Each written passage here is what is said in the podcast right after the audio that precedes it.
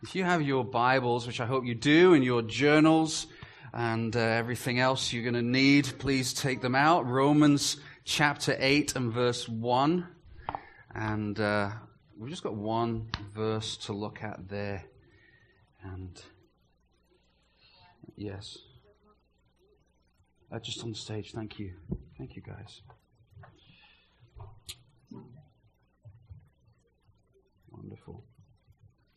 Romans chapter 8 verse 1. There is therefore now no condemnation for those who are in Christ Jesus. We unpacked last week these two words, no condemnation. We said that if there is no condemnation for somebody who is in Christ Jesus, then there has to be an opposite to that, that you actually feel condemned in some way and you are, according to God, condemned in some way outside of Jesus Christ. And we talked about there being good news. The gospel is the good news to salvation. And so therefore, if there is good news, then it speaks into some bad news. So we really camped out last week on on the creation and on fall and on sin, and it kind of got thick and heavy for a little while there. And uh, because it says in the scripture that God actually created all that He had made, and it was very good. So at the beginning of time, when God created this world, it was very good. We know it was very good because deep inside every human being there is a sense that it should be better that there's world, the world is broken, and many times our lives are broken. And so we know they're broken because we have a sense of something better. And the, and the sense that we have of better is this scripture here, that it is very good. That's how things should be. So what we do is we try and get back to very good by working hard on ourselves, on our relationships, on our possessions, on our work, on our families, or even by devoting ourselves to a religion trying to work hard on something, only finding that all we do is improve a broken version of ourselves. There's nothing we can do to save ourselves. There's nothing that we can do to redeem ourselves. And so part of our vision as Willow Park Church is this real life. And we're camping out on R uh, for that last week and this week. And R stands for redeemed. That Christ came to the world to redeem his people, to redeem those who believe in him, so that they may get back to being very good because the world is broken. This week, what we're going to do is we're going to carry on looking at this idea of redemption and, and redeemed, but we're going to look at what the journey looks like to actually get saved, to experience this redemption, to experience no condemnation. Because if we look at our lives and we look at ourselves, then we know that we have a problem. And we do try very, very hard to work on the problem. But in many ways, all we're doing, all we're succeeding in doing is just kind of, uh, uh of hiding the problem for a little while, only to find that the issues reemerge the things that we struggle with, the sins that we are challenged with, the habits, our thoughts, our words, our actions that we know are not in alignment with very good, we're constantly trying to improve ourselves only to find out that it doesn't work. So what we're going to do today is we're going to start on a journey. And we're going to start with the destination because every good journey begins with thinking about where we're going to end up. So my first point is we're going to look at what it is. What is redemption? The essence of the gospel. What is it that Christianity is all about? What is it that we're here for? So we're, we're going to work through that for a little while and then we're going to move into what that process looks like. So I hope you're ready to go because we're gonna we're gonna get into some uh, some uh, some deeper theology this morning, and I'm gonna try very hard to make it as practical and as applicable to everybody as I possibly can. One or two of you have asked me, what do I, what do I recommend you read while we go through this series? Well, first of all, extra kudos points for you that you want to do extra studying. Um, but, and I won't name it by names, but there's a couple of things that I want to recommend to you. The first one is these study notes that you can actually get at the Connect desk. And if you sign our Connect uh, card, then this should have been emailed to you this week. Okay, in the, in the, in the email that I sent you this week. So these are full of questions and extra study notes, and so I recommend them. And one of the resources that I've used a lot in my preparation in these notes is this book Uh, it was not written by me, and I am not gaining anything from uh, recommending it to you. I'm not an affiliate marketer or anything like this, but it's called Bible Doctrine by Wayne Grudem. This is the book that I give to my apprentices or interns. Say, read this and let's talk. And then they have several sleepless nights because there's some stuff in here that kind of go, wow, I've, I've never even thought about that before. Everything from the origin of evil to Christ. It's a, an excellent book. So Sarah can help you figure out where to get that from cheap because she man, she just orders them regularly. I, I, should become, I should get some kind of royalty, I think, from Mr. Grudem. That's, uh, that's a, that's a very, very good book. So let's start our first. And I want to call this point the beautiful exchange. The beautiful exchange. Number one, the beautiful exchange. Second Corinthians 5.21, for our sake, he made him, Jesus, to be sin who knew no sin, so that in him we might become the righteousness of God. For our sake, he made him to be sin who knew no sin, so that in him, Jesus, we might become the righteousness of God. So, a big question that people would ask about Christianity is why, why is it that we need Jesus to die for our sins? Why is it that Jesus' death equals redemption and the very good? how, how is that connected? Well, first of all, what we need to understand is that sin actually causes a disconnect with God. God, as we heard last week, is perfectly holy and can have nothing to do with sin. And I said last week, we have no problem with God being loving and joyful and, and just happy and, and we love the God of love. And that often means that He's not going to judge anything because after all, if you love, then it means that there is no judgment. Have I spelled that right? There's no judgment. Love equals no judgment. That's what people like to think about when it comes to God. The challenge is, is that God doesn't, the Bible doesn't just talk about God being a God of love, it says that God is holy. And therefore, if we have a perfectly holy God and a perfectly loving God, then you can't have one without the other. So therefore, if we have sin in our lives, God can have no connection with sin, and this sin creates a disjoint, a separation. And this sin must result in judgment. Otherwise, God would cease to be holy. God would cease to be just. And he can't do that because he's a perfect God. So, what we try and do is we try and deal with this sin by working hard on ourselves. And what we're trying to do is bring God and man together with our good works. Doesn't work. I've used this illustration before a couple of years ago, but it, it fits really well. And, and, uh, and it's quite funny because this has come up quite often in my sermons where I talk about, um, talk about weeds and grass and stuff. And I know that, I know that you must think I'm quite obsessed with my lawn, but if you actually come to my house, you'll see very quickly, no, he's not. Because anybody who's obsessed and the lawn looks that bad, then uh, they need to kind of work on their obsession a little bit.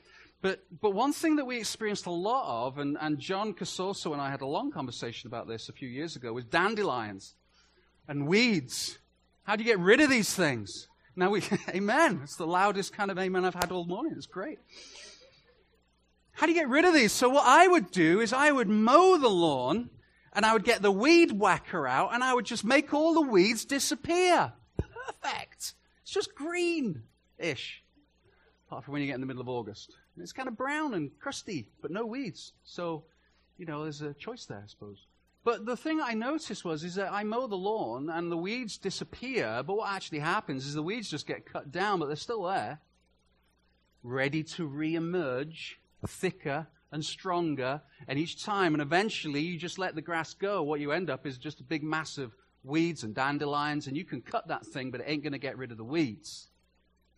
That's a great picture of our life. Because what we do is these, these things that we struggle with, whether it be anger or issues of our mind or things that we say or frustration or, or uh, insecurity or inferiority, these are the weeds that come up. This is the brokenness that we experience. They, they emerge out of our lives, and what we do is we, we work hard on it. We cut it down, but without ever dealing with the issue that is underlying it all because it just keeps on coming up. See, let's take let's just take one thing for example. And I prayed and I asked the Lord, what is it that you want me to, to talk about by way of illustration in this section? And remember, we're talking about why do we need Jesus to die? Let's just talk about one sin anger. That if you struggle with anger or frustration, then you could work hard on that anger. You can work hard on that frustration. You can resist. You may buy a book. It might help you. You might watch a video. You, you might go and do some counseling. And you're working hard on that anger. And in many ways, what you're doing is you're just weed whacking it down. Because it'll emerge again. Because you're not dealing with the issue. So, what is it that causes anger? What is the root issue of anger? Why do you get angry? And, uh, and, and psychologists and, and theologians actually agree on this that anger is actually a product of something that we love very much being endangered, something we love very much being challenged. And it's not necessarily a bad thing.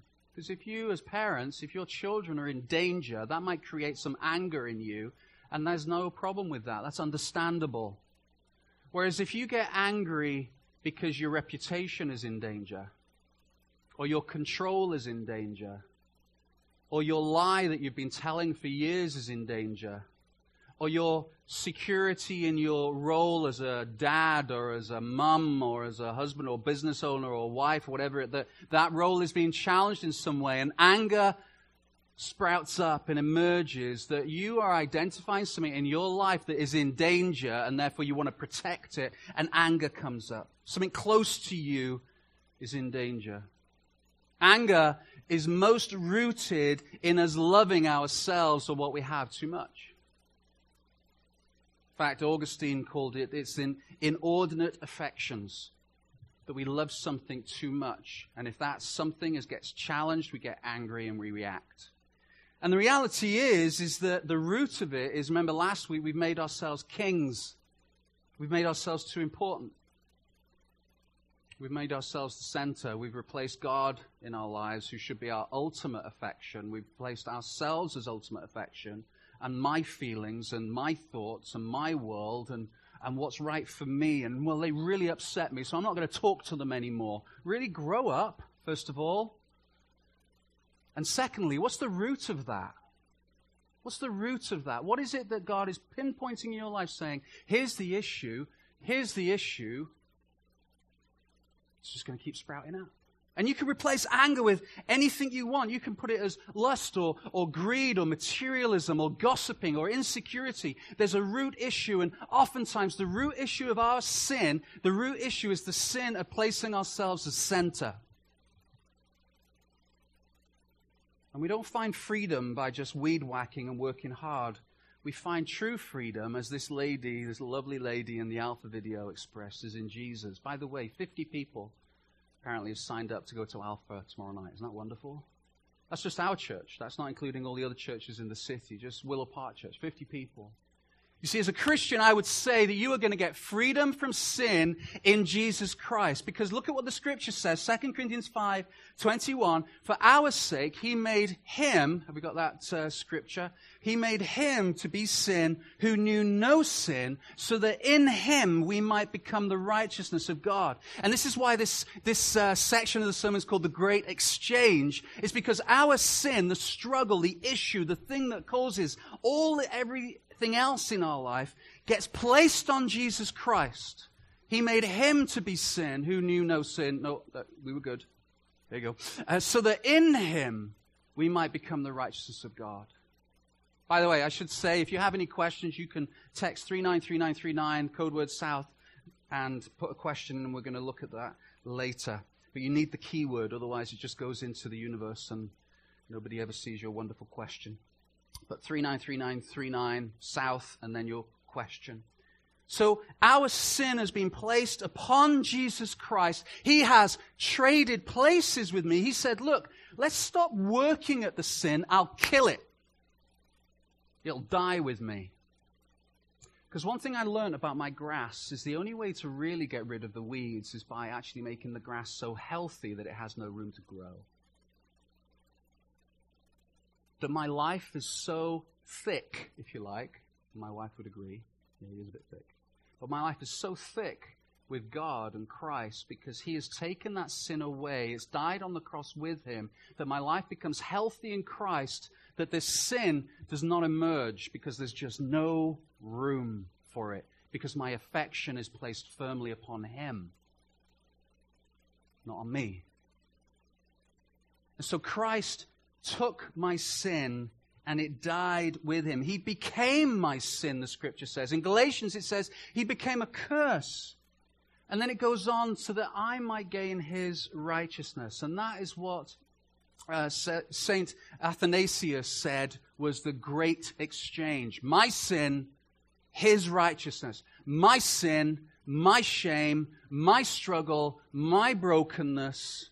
Everything I'm trying to fix, trying to get back to what I know is better, all that gets placed on Jesus Christ as I believe in him. And I get in return righteousness. Theologians called it gift righteousness. It's a gift. It's not something you work for. It's something you receive. It's something you accept. It's something you submit to. It's something you respond to. It's a beautiful gift, the great exchange. And Jesus says, I'm going to get rid of this. You become a new creation. The old is gone. The new has come. Let's start growing together gift righteousness. See, now when God looks at me, when He judges me, when He judges me, and by the way, we will all get judged. See, we have this idea in our, in our, in our human minds that we actually, if we take, if we quieten ourselves and get honest with ourselves, we actually rail against because we know it's not right. But we have this idea that everything that we do wrong is somehow, if you believe in God, He's just going to overlook and go, ah, oh, oh yeah, you're fine. Come on Because you, you, gave, you gave some money away and you're a nice person. And oh, that's fine. You see, God would cease to be holy if He did that. There will be a judgment. But Jesus Christ on the cross takes my judgment makes me new. And so when God looks at me, what he sees is his son on the cross. He sees Jesus when he looks at me. And this is the great news that I can live life not trying to make my week so great that God would accept me, but when God looks at me, he sees what his son Jesus did on the cross and he says, set free, redeemed, innocent, no judgment. He's one of mine. Next week, we're going to unpack what that actually means, the benefit of being a Christian.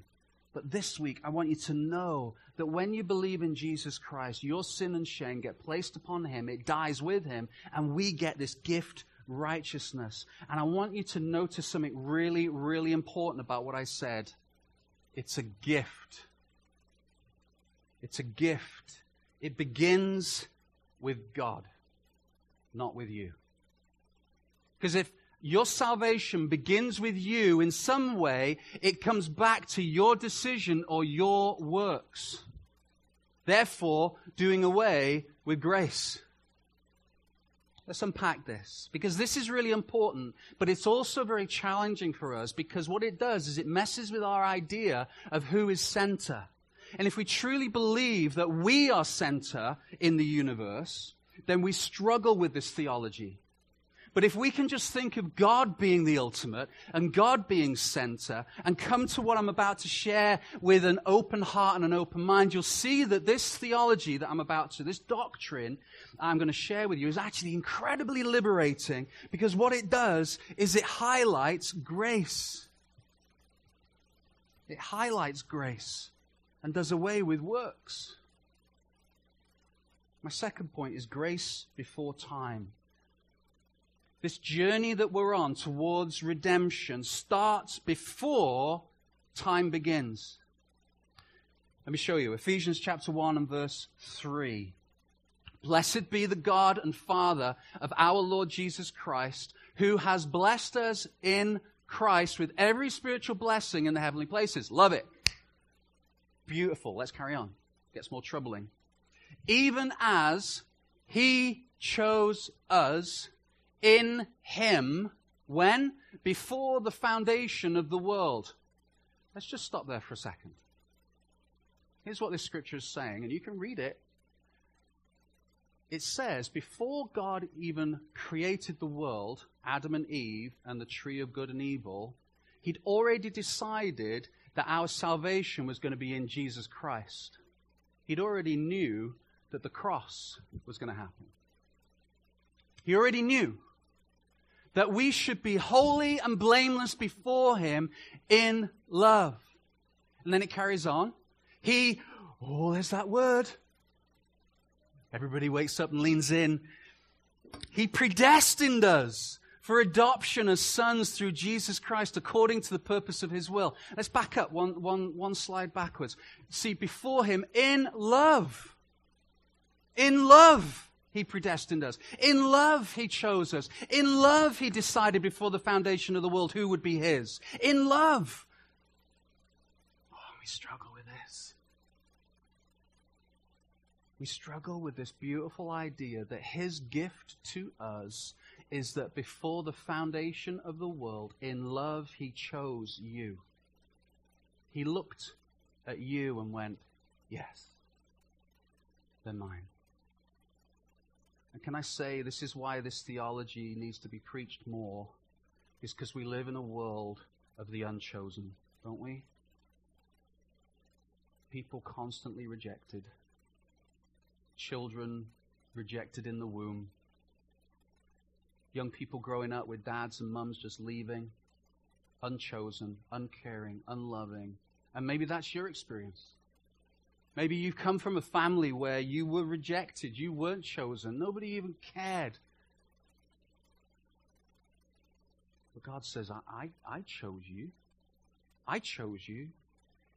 See, this is really important because if you dwell on this, if you think this through, what it will actually do is it will highlight God's grace because it's all about Him.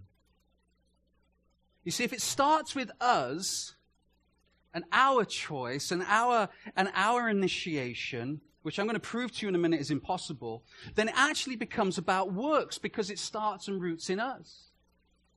But if it starts in God and it's His gift, then it's grace. We saw last week that mankind is actually incapable of choosing God because our decisions always follow our heart condition. So if our heart condition is broken, we're not going to choose God. And the scripture says this in Romans 3 verse 10. None is righteous. No, not one. No one understands. No one seeks for God. All have turned aside. Together they have become worthless. No one does good, not even one. Paul is talking about the state of the world before we believe in Jesus. You can't just decide in Jesus because it says in another scripture, you're dead. God chose us. Salvation begins with God. Friends, grab hold of this doctrine. Don't, don't reject it because you don't like the idea of God choosing. See, there is great mystery surrounding this doctrine. But what we must always be careful of, and I, and I say this to you in the most loving way that I can, do not approach the word with your own assumptions and experience being the lens through which you read it. Don't approach the word and go, well, I'm reading this, I don't understand, it doesn't seem fair, therefore it can't be true. Approach the word with a heart that says, God is so much higher than I am. He, he, he exists on a realm that I cannot even fathom.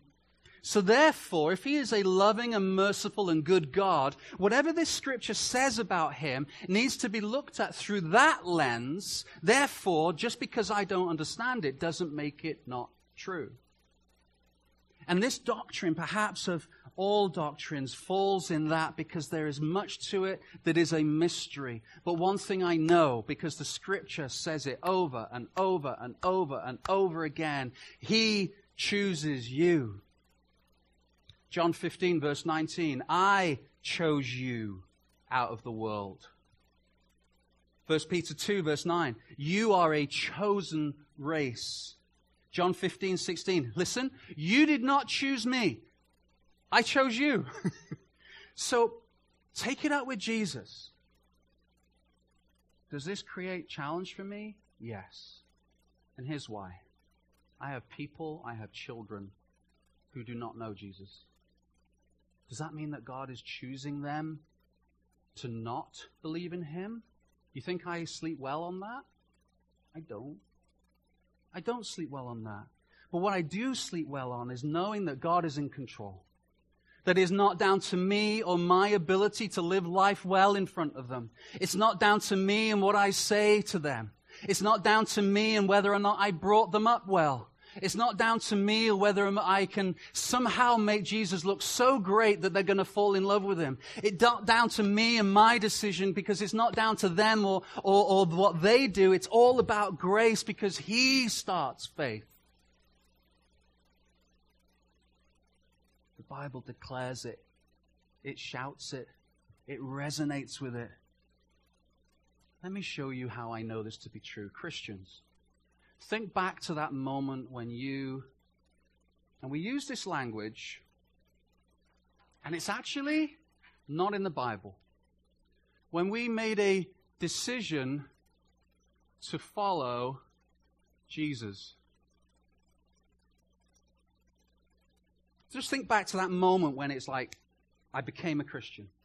What started that thought in you?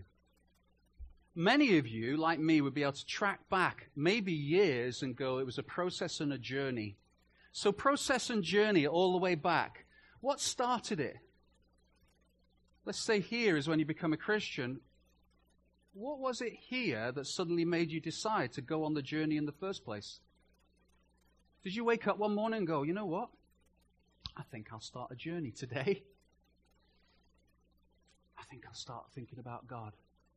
I think today I'm making a decision. Today I am going to start considering faith and spirituality. It's in my calendar. Going to do it. Decided last week. Let's start this thing. You didn't, did you?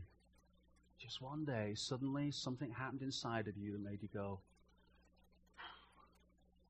I don't even know how to spell Jesus. I can barely spell God, but I know there's something missing in my life. What started that?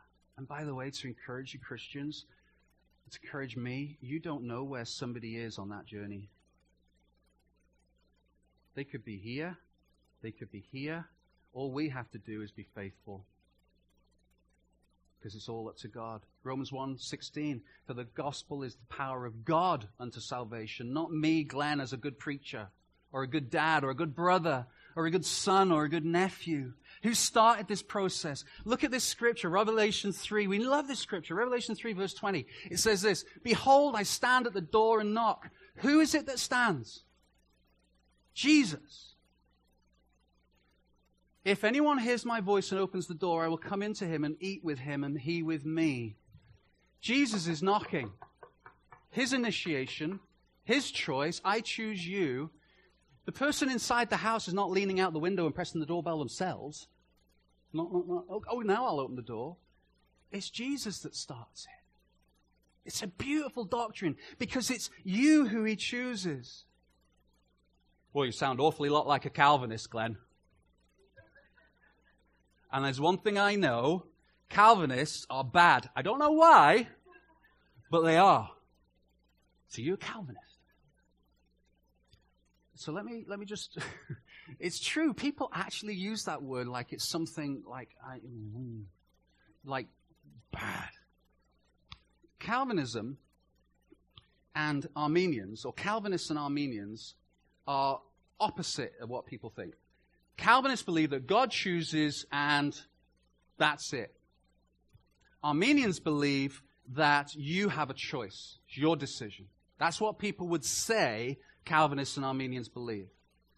Calvinist bad, Arminians good, because choice, decision, I'm in control, like it. Calvinist bad, no choice, no decision, I'm not in control, don't like it. So let me just let me just help you. Please just know this.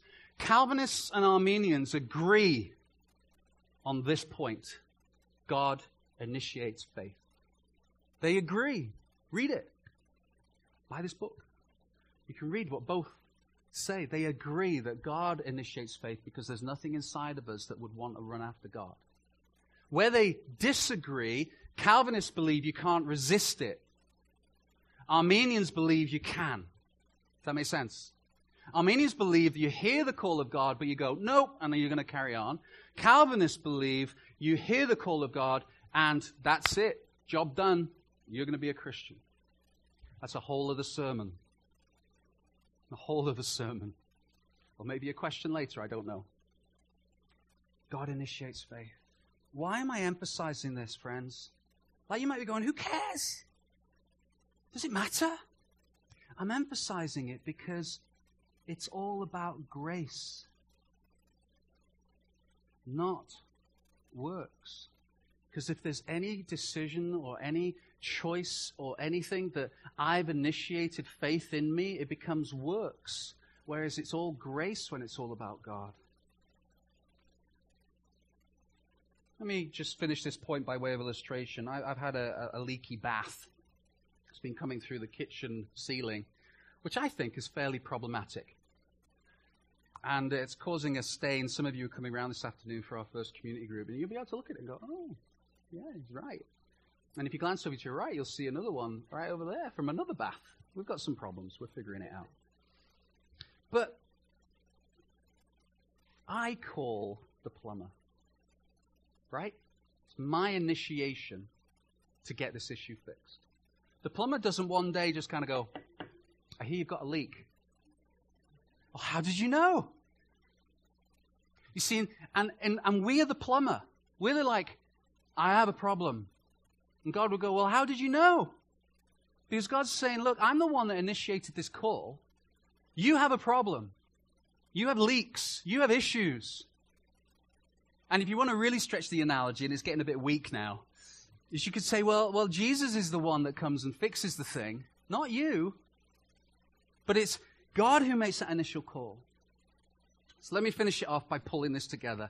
And please, throw a question in because I can promise you that no matter what I say later, it still won't satisfy you because there's such a mystery. Because here's, here's the challenge I have as a pastor and as a preacher and as somebody who loves and studies theology all the time is I remember this point.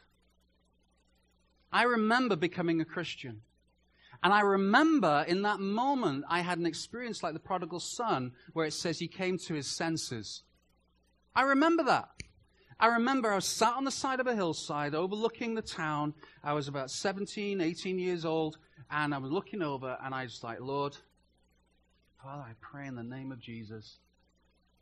I pray you'd forgive me and pray and confess that I've just been trying to do this myself. Jesus, thank you for dying on the cross. And there's tears. And you could say, I decided. The Calvinists would say, Did I have a choice? The Arminians would say, I had no, uh, sorry, no. Arminians would say, I had a choice. Calvinists said, I would have no choice. It was going to happen. Regardless of where you land, I remembered it was God that initiated that faith. Does that make sense? Not really. Okay. Number three. Romans 6, 5, verse 6 to 8, and I'm going to finish with this. For while we were still weak, at the right time. I nearly drew on the screen then. that would have been bad, wouldn't it? At the right time. Christ died. The teachers in the room going, well, you could. You could get an interactive whiteboard. That's what the teachers are thinking, right? Jen, were you there? Yeah. For while we were still sinners, so while we were still weak, at the right time, Christ died for the ungodly. Not the people who had already figured things out, the ungodly. Can we carry on? For one will scarcely die for a righteous person, though perhaps for a good person one would dare even to die. Then verse 8. But God shows his love for us in that while we were still sinners, Christ died for us. So that while I am still struggling with these works, while I'm still struggling with the sin, Jesus died for me in the most powerful two words in this scripture. And, I, and I, I'm going to get excited, I warn you. Verse 8 the most powerful two words, but God. But God. But God shows his love for us. Not but Glenn sorted out his life. Not but Glenn figured out how to get rid of the weeds. But Glenn kind of sacrificed or worked hard so this God would love him more. No, but God at the right time flooded, slammed into my soul and changed my life forever and ever and ever and ever. But God at the right time. God's timing is perfect. Christians, who are struggling with this. Maybe you have a loved one who you just don't know when. Lord, when are they going to come to know you? Let me encourage you, but God is in control at this time. He is the one who initiates. He is the one that brings faith. He is the one that starts this flood of love in somebody's life. The beauty of the gospel is the but God's in people's lives. Because you and I can think of a time when we felt broken, we felt lost, we felt alone, or whatever it might be that you were just like, I'm enough. Lord, help me. But God, in His love, died for me and I'm rubbish. I might polish up well. Some of you polish up better. But inside, you know, if it wasn't for the but God, you know that you would be sensing brokenness and distance and separation and death. And some of you are on this side of the but God. You're on here somewhere. The fact that you're in church, I'm choosing to believe that it means you are on this journey. The fact that you hear my voice and maybe some of you are maybe just responding in some way shows me, but I believe it's the Spirit of God because it's but God. Have you had your but God moment? Christian friends, when was the last time you were reminded of the full veracity and power and joy and impact of the gospel? That we took our eyes off the weeds for a second and put it back onto the cross, and you got overwhelmed with the sense of God's love and chosenness for you. See in Revelation 3, where the same scripture where it says, I stand at the door and knock, Jesus actually says, You've forgotten your first love. You've forgotten your but God moment. You've forgotten what it means to be a Christian. For those of you not yet experienced but God, maybe you've just come to church, maybe you've gone to a community group, maybe you've read the Bible, maybe you've gone to camp and thrown a stick in the fire or whatever it might be. Maybe you had some emotional, spiritual experience. And that's wonderful. And it might be it's one of these. But has it come to the place where you, like that person in the stand at the door and knock, that you've heard his voice? Notice, please,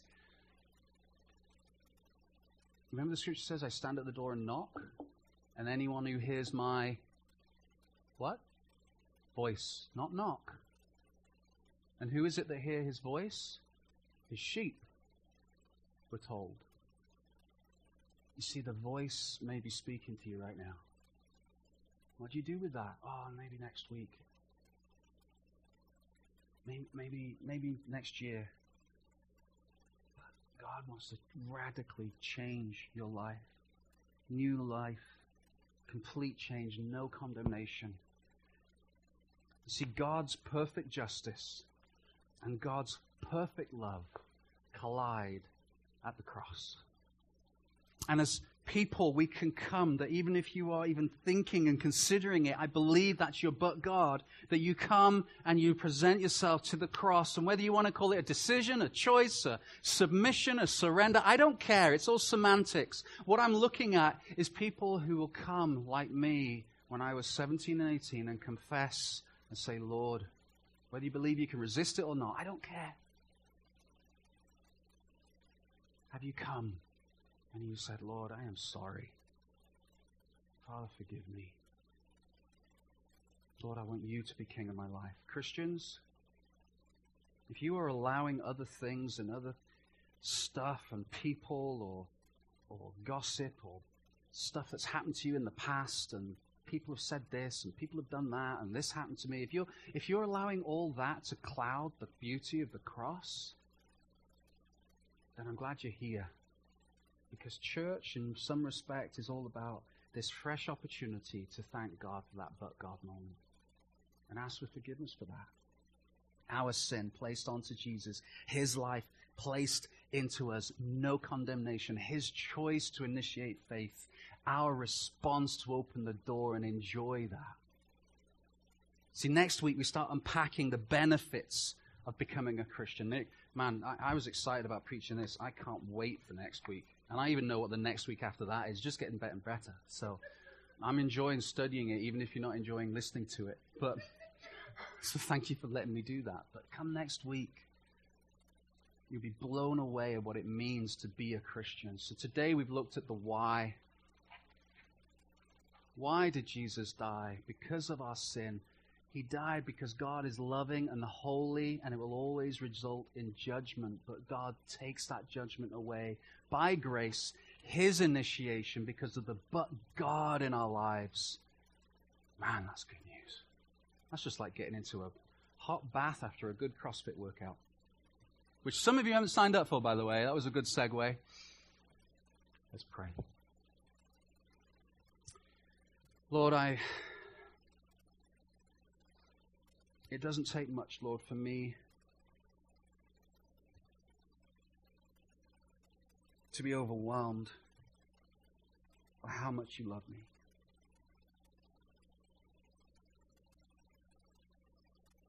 That, Lord Jesus, that you would choose, like that amazing song, a wretch like me, amazing grace and Lord, I thank you that before the foundation of the world, you chose me to be holy and blameless before you. And Lord, I thank you that there are people in this room, many people across this city, Lord, who can resonate and know that they too have experienced that but God moment. And I thank you, Lord. Lord, I pray as Christians we would never, ever move from the gospel. But Lord, that we would continually and daily be impacted by it. Lord, I pray you would show us how we can gain more from it through community groups or getting involved or just more time with you, whatever it might be, Lord, speak to us. Father, I pray for the Christians who are holding things against other people, Christians who are holding situations who are just not willing to let go and run back to the forgotten love. Lord, I pray for those wonderful people in the room who are in that journey. Lord, I pray even as we worship and even as we come to you and finish off our service, that Lord, that you would just continue to speak to them. And Lord, I pray that people would come to know you as a result of hearing these words this morning. Precious Jesus. Father, grow this church. Lord, let many people come to this place to hear your good news. Lord, activate your people to share the good news that Jesus Christ is the answer to the freedom they are desperately looking for. Thank you, Lord. We love you. Amen.